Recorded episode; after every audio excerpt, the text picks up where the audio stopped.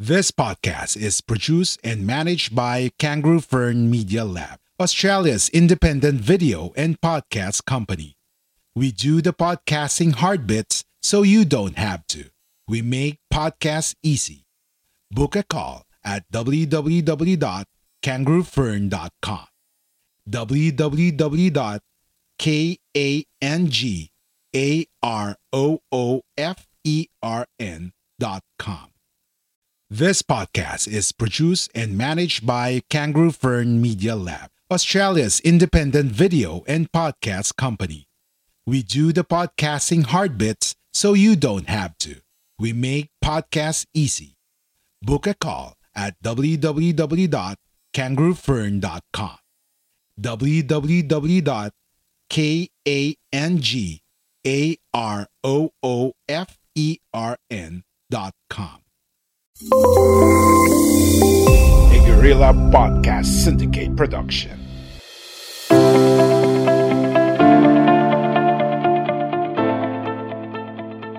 Zuma Sampalataya with Papa King. Zuma Sampalataya is a podcast about Christianity, specifically the Catholic faith. It aims to break down and discuss faith matters in a very light manner, which targets the ordinary Filipino household Catholic through kwentuhan mode of discussion with guests. Zuma Sampalataya with Papa King.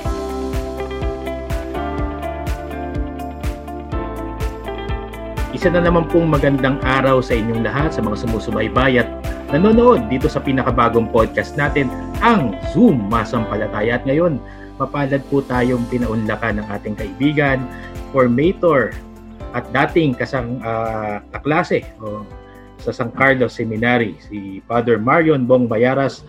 Ngayon, ang Assistant Director for Pre-College Department ng San Carlos Seminary. Isang magandang araw sa iyo, Father Bong. Magandang araw. Kumusta? At, uh, sana disinfected at safe pa tayo. No? Oo. Awa ng Diyos, Father. Awa ng Diyos. Yung ating pag-uusapan ngayon, no, yung paano ba naka-adapt ang seminary formation sa pandemyang nagaganap. Pero bago yun, no, discuss muna natin para para malinawan lang yung mga nanonood sa atin. No? yung una yung stages ng formation na ino-offers ng uh, San Carlos Seminary sa mga gustong uh, tumugon uh, sa bukasyon ng pagpapare. Okay. So, ito sa San Carlos Seminary, uh, meron kaming three stages no nung uh, formation, no. So, diyan nagsisimula o nagsisimula kami sa pre-college department, yun yung uh, department na kinabibilangan ko ngayon. And kasama dun sa pre-college department, yung senior high school, senior high school at yung formation year. So ano pinagkaibahan nun? Uh, Siyempre, senior high school, yung mga gustong pumasok ng seminaryo after their junior high, after grade 10, uh, ah, pwede na silang mag-apply dito sa San Carlos Major Seminary at dito nila tatapusin ng senior high. No? So, two years sila magiging under sa amin at uh, pagkatapos nun ay tatawid sila sa philosophy department. No? Ano pinagkaibahan naman dun sa formation year? Yung formation year, siguro pwede nating sabihin na yan yung orientation year nila sa seminary life. No? So, sino ang qualified naman na mag-undergo nung formation year? Uh, yan yung mga nakagraduate na ng senior high school sa labas. No? So, yung mga, mga nakapagtapos ng senior high at uh, naisip nila gusto kong pumasok ng seminaryo, pagpasok nila, hindi sila kaagad-agad makakatungtong ng college, pero magkakaroon sila ng isang taon na orientation year o yung tinatawag nating formation year. Uh, non-credited yon no? non-credited in a sense na may mga courses sila na talagang preparatory para sa seminary life. So, Latin, Ethics, yan, yan ang mga uh, ibang mga subject na subject na kinukuha nila na talagang in preparation or orientation sa seminary life, no? And after no, no, isang taon lang din ang pagdadaanan 'yon, no? Dahil di na sila nakapag di na sila nag-senior high dito, dadaan sila ng isang taon na parang orientation year tsaka sila tatawid ng philosophy, no? Philosophy department. O tinatawag na namin ngayon na uh, discipleship stage, no? discipleship, no? dahil tinatawag yun na discipleship stage dahil uh, nagfo-focus na ngayon yan yung pagsunod kay Jesus, no? pagiging disipulo ni Jesus. No? Uh, Dati, yung old term nga doon ay philosophy department lang. Pero dahil para bang na-focus lang masyado doon sa philosophical studies, Pero ang buhay seminaryo naman ay may kabuuan, no? may kabuuan pa na hindi lang basta nagpapatungkol dun sa uh, pinag-aaralan, no? pinag-aaralan nilang kurso. Kaya ang tawag na namin ngayon sa stage ay discipleship stage. No? So, ap, ap, pagkatapos ng apat na taon dun sa discipleship stage na matapos ay makakatapos din sila ng kursong philosophy, no? Bachelor of Arts in Philosophy. Um, tatawid na sila ngayon sa configuration stage na tinatawag din natin o mas kilala din natin na siguro nung panahon natin sa seminaryo ay yung theology department. No? So yan na yung uh, stage na medyo papalapit na talaga. Papalapit na. Kumbaga sa medicina, yan na yung med proper. Yan na yung med proper.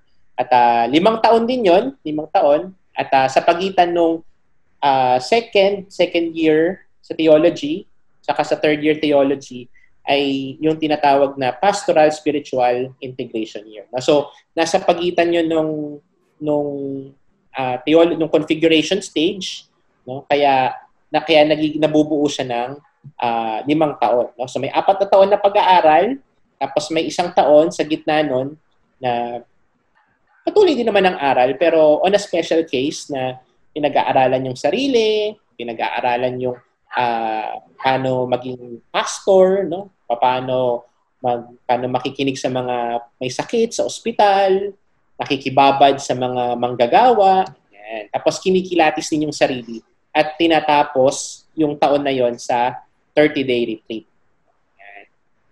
At pagkatapos ng ano, pagkatapos ng uh, configuration stage na yan, ay ibinabalik na namin yan sa kanya-kanilang mga diocese para sa kanilang vocation synthesis. No? Medyo bagong stage yan. Dati-rati, uh, pagkatapos mo ng fourth year theology, pwede ka nang ordinahan. No? Ngayon, hindi. Uh, dahil dun sa bagong ratio, parang bagong manual ng seminary formation, dapat meron pang panahon na makibabad yung bagong graduate ng seminaryo dun sa diocese na paglilingkuran niya. Kaya yun na yung bagong stage na parang ipinapaalam o di kaya ay parang sinasabi din namin dun sa mga obispo na hindi na huna, uh, na kung maaari ay saluhin nila at ibabad nila yung mga nila seminarista nila dun sa uh, dun sa kanilang diocese, dun sa kanilang paglilingkuran. Kaya yun na yung stages ngayon no, ng seminary formation. Maaaring natatapos dun sa ano, maaaring natatapos dun sa pag-aaral ng theology, pero bago pa matapos yung ano, bago pa sila maordinahan, may panahon pa para makababad sila dun sa diocese o dun sa lugar na paglilingkuran nila. Pakikinig sa iyo, Father, no, talagang ang naisip ko yung yung ano no, pag-adjust sa sign of the times, no. Uh, Oo. Yung una yung yung curriculum kailangan ipag-adjust din, 'di ba? Yung K to 12 natin dito sa Philippine Oo. setting, uh, pumasok na yung senior high, no? Dati, ano, yung mga nagtapos lang ng fourth year high school, yun yung old curriculum ng DepEd, eh, no? Tapos, Oo. yung, yung pagtugon din dun sa bagong ratio, di ba? Sign up the time din yun na na bababad ka muna dun sa diocese mo. No? Talaga magkakaroon ka ng vocation synthesis. Napakaganda ngayon nung pag-evolve nung nung, nung stages. Now, matanong kita, Father, yung elements ng ano, nung, nung, nung seminary formation diyan sa San Carlos, hindi pa rin ba yan nagbabago? Ganun pa rin ba yung, yung prayer life, yung academic, tsaka yung community life? May na-miss out ba ako, Father? Kung, kung... Ano, ganun pa rin naman, no? So, at least, uh, hindi nagbabago yon Hindi nagbabago dahil yun pa rin yung mga key elements. No? Baaring, uh, sabi ko kanina, di ba, parang binago na yung mga pangalan ng mga stages na dati. Mm-hmm. Philosophy department, philosophy stage, theology stage. Kasi nga, para bang naitutuon lang dun sa isang aspeto na nag-aaral sila ng philosophy o kaya nag-aaral sila ng theology. Ngayon na iba na. Kasi para bang gustong, gustong bigyan ng pansin na hindi lang ito usapin ng pag-aaral ng philosophy, hindi lang ito usapin ng pag-aaral ng theology. Isang aspeto lang. Kaya yung isa ay tinatawag ng discipleship stage, no? At bahagi noon, nasa baba, yung kumbaga yung kabuuan noon, sabi ko nga kanina, intellectual formation lang yon pag-aaral lang yon Isang pillar lang yon dun sa limang pillars na dapat o di kaya ay kabuuan nung pinagdadaanan ng isang seminarista. No? Yan, nabanggit ko na yung intellectual formation. Nabanggit mo kanina yung prayer life which is yung spiritual formation. No? So doon talaga, pag, kumbaga, minsan yan naman ang concept ng mga tao eh. Pag seminaryo, ay ano lang yan, puro dasal lang Puro yan. dasal, Pero di ba? aspeto lang yun. No? Isang Mm. aspeto lang yun. Tinuturuan silang magdasal, tinuturuan sila ng ano pa yung iba't ibang klase ng pagdarasal, anong klase ng pagninilay, paano manahimik, paano makinig, yan. So yung mga bahagi ng ano ng ah, ng ng kumbaga pinagdadaanan din nila, no? So intellectual formation, spiritual formation, pastoral formation, pastoral formation kumbaga ah, yan din yung kanilang apostolate, no? Ano rin bang mission o di kaya ano din ba yung klase ng mukha ng kanilang o ano yung klase ng mundo na harapin nila at papaano nila ipapadala o paano nila dadalhin yung salita ng Diyos. No? Ah, so yun yung pinaka ano nun, pinaka core nun. Maaaring iba't ibang anyo pero papaano nila dadalhin yung salita ng Diyos kapag sila'y nakibabad na sa lipunan, sa iba't ibang ah, aspect o sa iba't ibang larawan ng lipunan, no? Paano nila dadalhin ang salita ng Diyos doon, no? At ah, meron doon yung isa ding bah- isding mahalagang aspeto ay yung human formation. no? Ah, hindi lang basta tinuturuan ka magdasal, hindi lang basta hina- hinahasa yung iyong pag-iisip, hindi lang basta inihahanda yung iyong pag-aaral sa philosophy, sa theology, pero ikaw o ako, no, o yung seminarista bilang tao, ano rin ba yung humubog sa kanyang lipunan, no? Ah, kasi ano yung ugali, no? Ano yung personality? Ah, pag kinikilala yung mga bagay na 'yan, para bang nakikita rin kung ano rin yung kalakasan at ano rin yung kahinaan ng seminarista. No? So hindi lang basta kumbaga hindi lang basta disiplina-disiplina pero pagkilala din sa pagkatao ng nung seminarista o yung nagpapari nang sa gayon mas maging ah, kumbaga mas equip pa siya o di kaya ay mas ah, mas bukas o di kaya ay para bang parang mas naaayon siya na matanggap o di kaya ay dumaan dun sa paghuhubog. No? Kasi may mga ibang personality din na ano eh, may mga ibang mentality. O sabi, sabihin na natin personality na mahirap, ano, mahirap pa, Mahirap Ah. pakisabahan o mahirap i ano, 'di ba? I-draw out or mahirap intindihin minsan. oh yan, isa din yan, sa Mm. bahagi din yan. Ah, pero alam din naman natin na habang tumatagal, baga, Oo, nauubog, 'di ba? alala, Mm. sa baga sa mga evaluation, sa spiritual director. Kumbaga, yun yung mga bagay na pinagtutunan din ng pansin. O, dog- kumbaga, natutulungan din. Ika nga, Natutulungan Father, natatandaan ko nung kakasama tayo dyan, yung keyword dyan, yung operative word dyan, yung openness to the Oo, workings yan. of the Spirit, yan. di ba? Kung, Oo. baga, nandyan na yun eh. Di ba? Parang Oo, magiging bukas ka lang, di ba? Kasi, alam mo, yung isang bahagi ng openness dyan ay yung yung pagninilay o yung pagde-discern na sa pagpapari ba ako. mm Kasi, ah, ako hindi, lagi ko sinasabi yun sa mga, ano eh, lagi sa mga bagong pasok, no? Ah, yung bago ako pumasok ng seminaryo, sabi sa akin ng isang kaibigan ko pare, papasok ka ng seminaryo hindi para magpare. Papasok ka ng seminaryo para tingnan kung pwede ka magpare. Kasi, ah, ang mentality din ng ibang tao ay pumasok ng seminaryo yan. Dapat paglabas, pare yan. Oo. No? Tapos pag hindi lumabas na pa, pag hindi pag lumabas ka ng seminaryo at hindi ka pare, failure ka. Mm-mm. Madalas ganun ng ano, madalas ganun ng ang Kailangan concept. ma-reca- may kla- ma rekla- ka- calibrate ng ano natin, ng society natin yun eh. No? Lalo Oo, na ng mga kapatid natin katoliko na na hindi porket lumabas ng seminaryo may diferensya na kagad, meron na kagad ah, failure, di ba? ay sayang, ganun. Oo, Parang yun? Yun ang, yun ang, ano eh, yun ang mentality. Narinig ko na yan eh. Narinig ko yan. Lola ko umiiyak pa nun. na, lola ko, "Ah, paano na nak? Paano na? Sabi ko, eh din, ma, mag-aaral ako. sabi, sabi ko, gano'n. Nung una akong napalabas ng seminaryo sa mga Dominicans, Father, Oo. umiiyak yung lola ko. Pagdating, eh, ako naman, syempre, mababaw lang luha ko. Ay, iyak, iyak. Eh, tatay ko, sige nanay, bahal, ano na, hayaan nyo siya. Lolo ko na hindi madalas magsisimba. Ano yun? Eh, yan yung kung anong ano. Nagulat ako sa sinabi ng lolo ko noon. Hindi madalas magsimba yun. Lagi sabi niya, hayaan nyo na yung ano, kaloob ng Diyos. Nagulat ako. sabi niyo, sabi ko, kaloob ng Diyos. Pero, pero alam niyo yung lolo ko na yun, nung pumasok ko sa Carlos, Father. Naging kakwentuhan nun si Father Itoy. Pag Ah. open house, taya, tawa ng tawa yung tatay ko. Sasabi niya, tingnan mo ang tatay, no? Sabi nga, si Father Itoy lagi ang ano, pag, pag open house natin dyan, Brother Ito yung lagi niyang kakwentuhan, hinahanap niya yun. Sabi ko, sabi ko buti buhat bago binawian ng buhay no. Siguro pagkalabas ko after one and a half years. So, sa makabilang buhay yung lolo ko na yun. No? At least, sabi ko, na-meet niya yung ano dito, saint dito sa atin, di ba? Si Father Ito eh. Di ba sinong sumuko sa ano, sinong sumuko sa kakadaldal? si Lola mo, si Father Ito eh. di ba? Sabi ko, ganun. Nabugulat talaga kami. Well, yun, narinig ko yung brother. Talaga, nung dalawang beses yan. Ako, sayang. Ako. Uh, ang, uh, ako, no, kasi spiritual director din naman ako. No? At uh, minsan, yung mga kasama, mga ano mga kunwari yung mga fourth year na, mga fourth year na mga seminarista ng philosophy, yan ang madaming lalabas eh, madaming lumalabas diyan.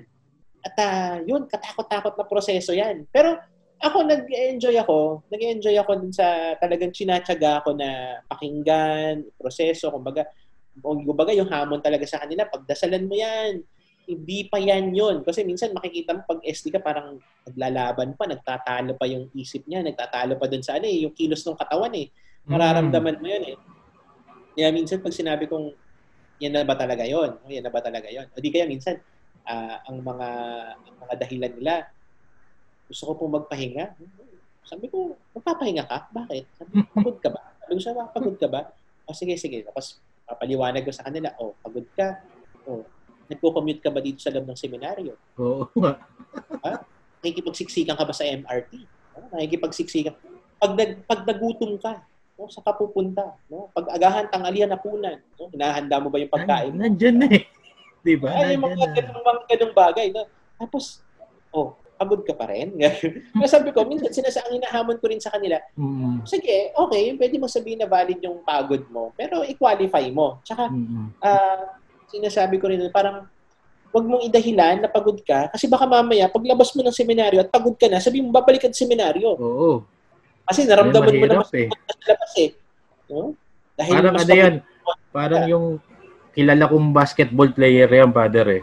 Ayaw niya na raw sabi nung, yung bata, kinausap niya ako, dati ko to estudyante. Coach, ayaw ko na eh. Nung nilapit ko siya doon sa isang eskwelahan, sabi niya, sabi nung coach doon na nilapit ko, paano yan pag ano, pag ano na niya, pag gusto niya na ulit. Sabi niya gano'n, aalis din siya sa atin. Niya gano'n. Di ba? Di ba? Di ba? Aalis din siya sa atin. Pag hindi na siya, hindi na siya masaya, sabi, hindi na ako masaya dito, coach. Paano pag masaya na siya ulit? Sabi niya ganun, hindi aalis na siya. Sabi niya na, eh, mahirap yung ganun. Sabi nung... Yeah, isa pa yan. Hirap Kumbaga, sinasabi, sinasabi ko rin na ano, uh, minsan hamon ko rin sa kanila yon Masaya, ah, hindi na po kasi ako masaya. Ah, so hindi ka na masaya. Mm. So paano pag masaya sa labas, babalik ka dito? Ah, yung mga ganung, diba? yung mga ganung mm. tanong din. Kumbaga, yung hamon din na, ano din, uh, i-purify mo yung pagtagal mo dito. No? Hindi sa usapin lang ng pakiramdam, pero pinagnilayan mo ba talaga, tiningnan mo rin yung paglalakbay mo dito sa loob ng seminaryo. At mm-hmm. ano yung tinuro din sa iyo ng Diyos na, oh, ito yon ito yung tatahakin mo. At uh, hindi hindi maiiwan dun sa pakiramdam ng negative, hindi umabumags na iwan dun sa pakiramdam ng uh, ko na eh, hindi na ako masaya eh. No? Isa pa yon di ba? Minsan oh. naririnig din natin pag, pag may lumabas na seminaryo, hindi ka na ba masaya sa loob ng seminaryo, di ba? hindi ka na masaya sa loob ng seminary, bakit ka lalabas? No? Bakit ka, bakit ka lal- alala yun, no? Minsan hindi naman, hindi, kumbaga, mababaw na batayan. Mababaw na batayan. Uh, kumbaga, hamon din dun sa seminarista, no? Kapag uh, gusto niyang, gusto niya talagang maglakbay o di kaya ipinagninilayan talaga yung paglalakbay niya, eh makikita niya rin na hindi lang yun yung dahilan kung bakit siya lalabas o di kaya iba yung tatahakin niya. At ganoon din, no, sa pagpapare, no? Kasi parang pag kanwari, mahirap din yung uh, ganun mahirap din yung mga bagay na isipin lang ng mga ta isipin lang ng seminarista no hindi kahit anong mangyari dapat maging pari ako kasi may inaasahan ako may inaasahan sila sa labas no kumbaga uh, inaasahan nila paglabas ko magiging pari ako ha? may pressure may pressure di ba community kanya, ay hindi ako pwedeng lumabas kasi ano sasabihin sa akin ng ibang tao? Ano sasabihin sa akin ng mga kapamilya ko? Ano sasabihin sa akin nung bakit ako lumabas? Ay, mga ganong bagay. At hindi siya ganong, hindi siya yung tipong uh, isang iglap lang na, di, dapat tapusin yan. Hindi, di ganun lang yan. Kaya inaabot din ng matagal na panahon. proseso Kaya, din talaga, Father. Oo, talagang, oh, kung kung dadaan ka ng senior high dito, aabutin ka ng 11 years mm-hmm. sa seminaryo. O pag yung FY na formation year na senior high school ka sa labas, aabutin ka ng mga 10 taon. So talagang mm-hmm. pinakamahina o pinakakonting taon ay 10 taon. 10 talaga, di ba? Mm-hmm. Speaking of paglakbay, Father, di ba? Uh, mapunta tayo do sa main uh, topic natin. Paano yung paglalakbay ngayon ng seminaryo nung nagkaroon nitong uh, COVID-19 virus na to, itong pandemic natin na to, anong nag-iba, ano, paano nag-adapt yung formation para lang doon sa mga uh, na nanonood sa atin ngayon, no, no, nagtataka, paano sila ngayon nagseseminaryo, uh, paano nagpo-formation ng mga seminarista na meron ngayong pandemya? Na, nakalimutan kong banggitin kanina, no? Kasi nabanggit ko yung apat eh. Mm. No, intellectual, uh, spiritual, pastoral, formi- uh, pastoral formation, human formation. Na yung isang aspect doon, yun yung pinaka isa sa pinaka-importante. Yung sinasabing pinaka-importante. Pero ano yan eh, uh, kumbaga, uh, magkakasama sila. Hindi mo mm. pwedeng, hindi mo pwedeng basta baliwalain yung isa sa mga doon sa iba sa pillars niyon. Kaya nga pillars eh. No? Kasi pag nawala isa, pila yon. No? Mm-hmm. Kaya uh, pinaka uh, kumbaga, yun yung isang consideration ngayon, no? Uh, nung nagkaroon tong pandemic na to dahil yung pillar na yan ay tinatawag nating community life, Uh-oh. no? Community formation. Uh, yung pakikibabad niya dun sa community. No? So, hindi lang siya basta mag-isa na gusto kong magpare, pero kasama niya yung kapwa niya seminarista na gusto ko magpare. niya. Mag, mag, oh, yung kasama niya sa lalakbay. Mm. Uh, yun yung isa sa malaking consideration noon. No? Nung, nung, nagpaplano kami nito. No? So, nung natapos ang natapos ang natapos lang yung school year biglaan eh. No, back, backtrack muna tayo. Abrupt yun, father eh. Oh, Abrupt yun. Diba? Ano na kami noon? Talagang, actually patapos na kami noon kasi nag-exam na yung mga philosophy, yung theology. Finals na yun. So, mga in two weeks time, graduation na, magbabakasyon na. Biglang nagkaroon nga ng ganyan. No? So, agad-agad, no, nung nag-declare ka agad na maglalak, kinabukasan, pinauwi ka agad namin yung mga seminarista kasi nahihirapan din silang mas stranded, lalo na yung mga uuwi ng mga probinsya. No? So, talagang pinauwi na namin. Uh, nung medyo tumagal-tagal na, so nung una may plano pa kami o oh, magsa-summer apostolate, pero parang nung tumagal-tagal na mukhang alanganin talaga. So ang ginawa namin, postpone na namin at uh, tuloy ang kanilang bakasyon. No? Pero bet may kinakamusta din namin. Nung nagpaplano na kami ng school year, no, kasi nga uh, supposedly June ay ano na yun eh. Uh, June magbabalikan na sila eh. Mm-hmm. Talagang yan or mga last week of May. Usually last week of May, nagpaplano na Bago yan. mag-Pentecost, usually yan, di ba? Bago mag-Pentecost, nandiyan na tayo noon eh. No? Mm. Tapos meron na yung mga orientation days para dun sa mga bagong pasok. Mm. Yan, yan yung mga simula niyan. Pero, yun, madaming consideration nun. Kaya, nag nag-usap muna kami, o ano bang, ano, ano bang mga, ano bang mga hakbang yung gagawin natin. Um, nung, nung nagmi-meeting kami, nag-usap kami, samot-saring, ano rin yun, samot-saring opinion, no? samot-saring uh, idea. Kasi sabi namin, ano ba, minsan, nandun din kami sa isang idea na itutuloy ba natin yung pasukan? Itutuloy ba natin itutuloy ba natin yung race na magpasukan at seminarista? No? O ipopostpone natin, no? Yun yung mga ano, mga ideya, mga ideyang ganyan. Uh, tapos meron ding idea na pwede kayang doon lang sila sa diocese nila. Tapos walang mga seminarista dito. So yung mga halo-halo. Pero bottom line, napag-desisyon na namin, na napagnilayan namin, kayang ituloy eh. Kayang ituloy. So, uh, ito, last, ano lang, parang last week or last week, nagbabalikan lang sila. No? So, ano kami, uh, nagtuloy kami. Pero bago namin sila patuloyin, hinanda muna namin yung mga health protocols. No? Ano bang gagawin pag kanwari nagkaroon ng sakit yung isa? No? Anong gagawin pag may symptoms? No? Anong gagawin pag nagkaroon ng positive? Yan. So, hinanda din talaga namin. Tapos, paano gagawin pag nagklase? Pag nagdatingan yung mga seminarista, anong gagawin? Sabay-sabay ba silang darating? Kaya, hindi hindi hindi basta-basta yung pagdating nila, no? paunti-unti para hindi lang isang malaking bulbo mm-hmm. kaagad yung dating nila. At uh, bahagi din nun, nagko-quarantine din sila. Kasi uh, hindi natin alam kung saan galing. Kaya kumbaga, uh, bahagi ng pag-iingat, may parang modified quarantine lang sila na parang wala mo ng mga sports, no? wala mo ng mga big gatherings. So mga small small groups lang talaga kami ngayong mga panahon na to. Um, pero ang isang consideration lang namin ay yung senior high school. Dahil yung senior high school namin ay under pa ng DepEd at uh, may memorandum na binaba na uh, wala muna no face to face classes, no? No face to face classes. At least dito sa lalo na sa NCR. Kaya we have to abide by that. No? Kasi ang CHED medyo independent at binigyan naman ng go signal ng CHED yung mga colleges and universities. Kaya ang philosophy and theology uh, na, napabalik namin dito. Napabalik namin dito. Pero ang consideration ngayon sa kanila, hindi sila nagkaklase sa classroom. No? So online class din sila. Nakaharap din sila sa mga computers, computers na cellphone nila. Doon din nagle-lecture ang mga teachers. No? Uh, ang mga senior high school naman namin, ang ginawa naming setup ay uh, tinatawag naming formation at home. Formation at home. So, ang katulong namin dito, ay yung mga magulang. So binigyan namin sila ng schedule. So ito yung gagawin ninyo, ito yung routine ninyo, ito yung susundan ninyo for one week, for the whole week, for the mga daily schedule, a daily schedule. At uh, sabi din namin, no, uh, magandang pagkakataon niya na kayo rin ay sila, yung mga seminarista ay makabanding yung kanilang mga magulang. Bagay yung sa pagdarasal, makasama nila, sa pag-aaral. So, technically, yung community nila ay yung pamilya nila. Pamilya nila, no? Nag-evolve uh, ngayon, no? Yung yung community formation instead na nandyan sila, no? Yung sa, sa year level na yon naging nandyan sa pamilya nila. Nandun uh, pa rin, present pa rin, no?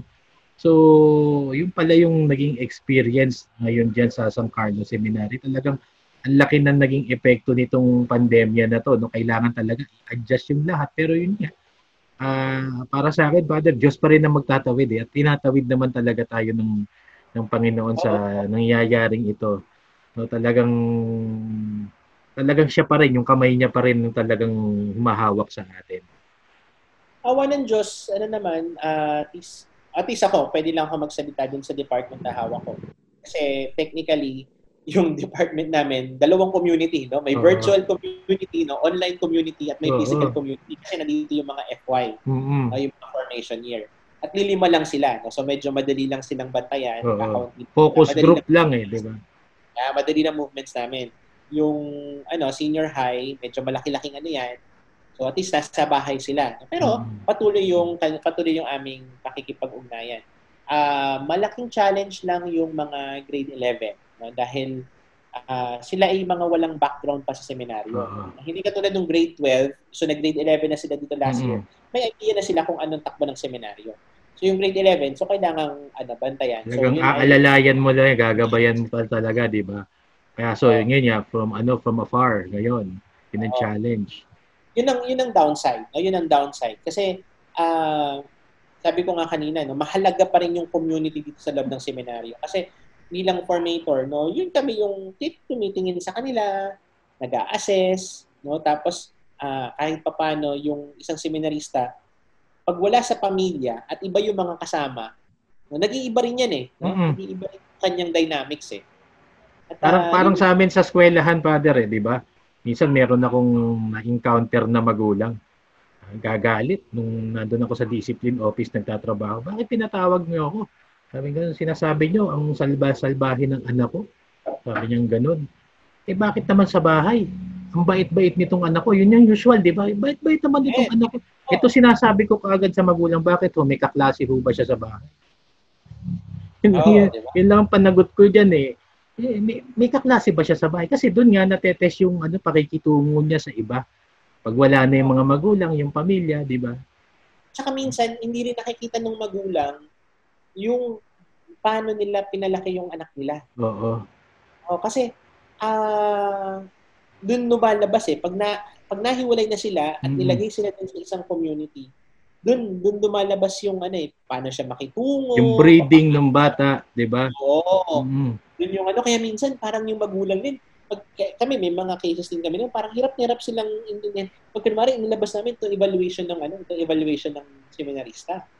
No? Pero sabi ko, yan ho ang ano, yan ho ang uh, hindi lang ho sa amin galing yan. Galing din sa mga kasama na yan. No?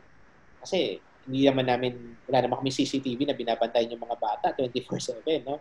Pero yung kumbaga, paano sila nakikipamuhay, paano sila nagpo-perform, uh, yun yung mga batayan din namin. Uh, yung mga batayan. Tsaka makita mo rin eh, paano yung, yung disposition ng bata eh.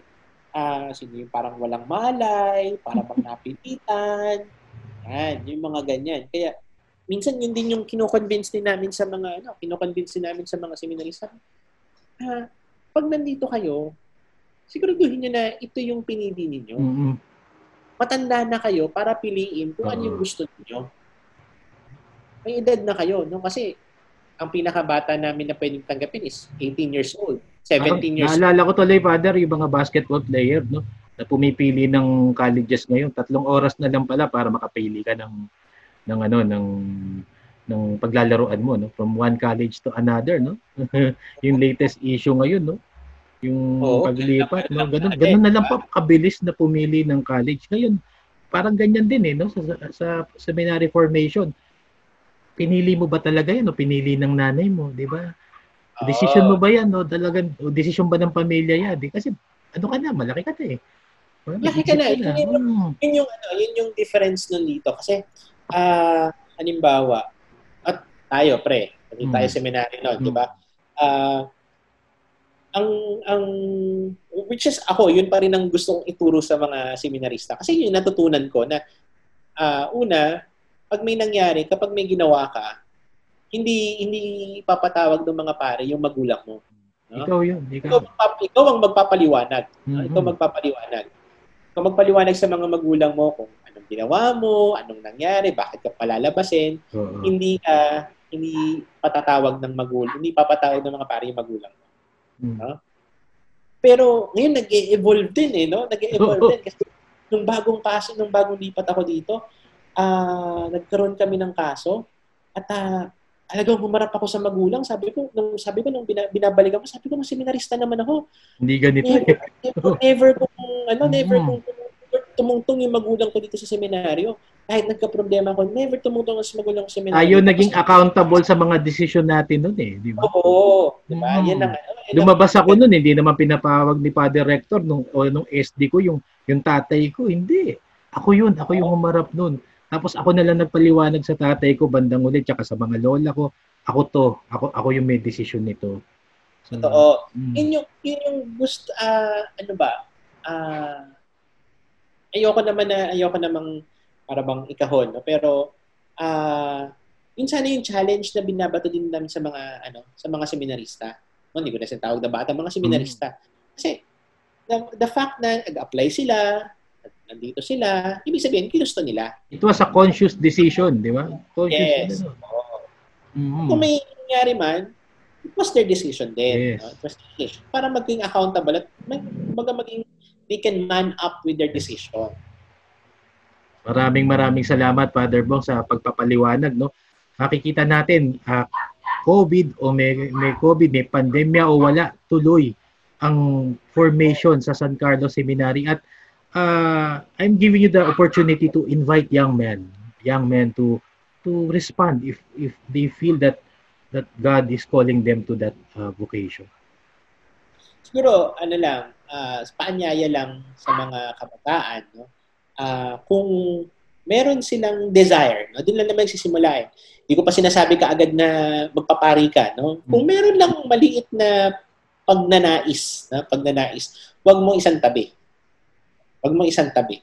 At uh, pag meron mang pag meron mang pagnanais na 'yan, no? Kung meron kang nararamdaman, huwag mong pakawalan. Buksan mo yung pintuan at uh, kung kailangan mo ng kausap, kailangan mo ng magpapaliwanag, no? uh, nandito kami no from the Manila Archdiocesan Vocations Office. We are very much willing no uh, na makinig no na gumabay o di kaya bago pa kami bago pa tumungtong no kung makakalapit siya sa kanilang mga kura paroko sa mga kung may kakilala silang pare o di kaya may kakilala silang religious and then makakatulong din sa uh, pagninilay dun sa desire na yun. Doon na naman yung sisimula eh, no? Uh, wag lang nilang isang tabi. Kasi pag sinantabi na nila yan, wala na yan. No? Pero sana kung meron man, kung meron kayong pagnanais, meron kayong uh, nandun yung maliit na desire, uh, grab or open that opportunity, open that door. Don't close it immediately. At uh, sabi ko, kung medyo naguguluhan, may mga makikinig, may mga handang makinig, may mga handang gumabay. Kaya, uh, open, open that door of possibility.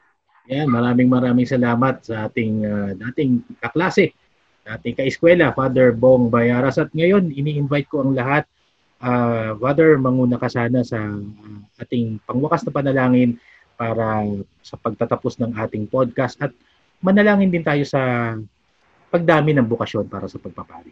Sa ngala ng Ama at ng Anak ng Espiritu Santo. Amen. Amang mapagmahal, nagpapasalamat po kami sa biyaya ng buhay. Nagpapasalamat po kami na kahit na sa gitna ng pandemya, sa gitna ng paghihirap, ay patuloy niyo po kaming ginagabayan at patuloy niyo kaming sinasamahan. Nawa makita lang makita pa rin namin kung paano niyo kami ginagabayan sa gitna ng mga paghihirap, sa gitna ng mga suliranin, sa gitna ng kawalang kasiguraduhan sa mga panahon na ito. Nananalangin po kami na bigyan niyo rin po ng pagkakataon na makita ng mga kabataan ang pagkakataon na makapaglingkod sa inyo sa pamamagitan ng buhay reliyoso, buhay reliyosa.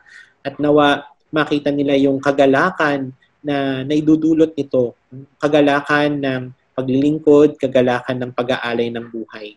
Nawa makatugon din sila sa buhay na ito at uh, mabuksan din ang pagkakataon na may alay yung kanilang sarili sa mga sa bahagi o sa buhay ng pagpapari, pagmamadre, o di kaya ay bahagi ng pag-aalay ng kanilang buhay bilang mga religyoso o religyosa.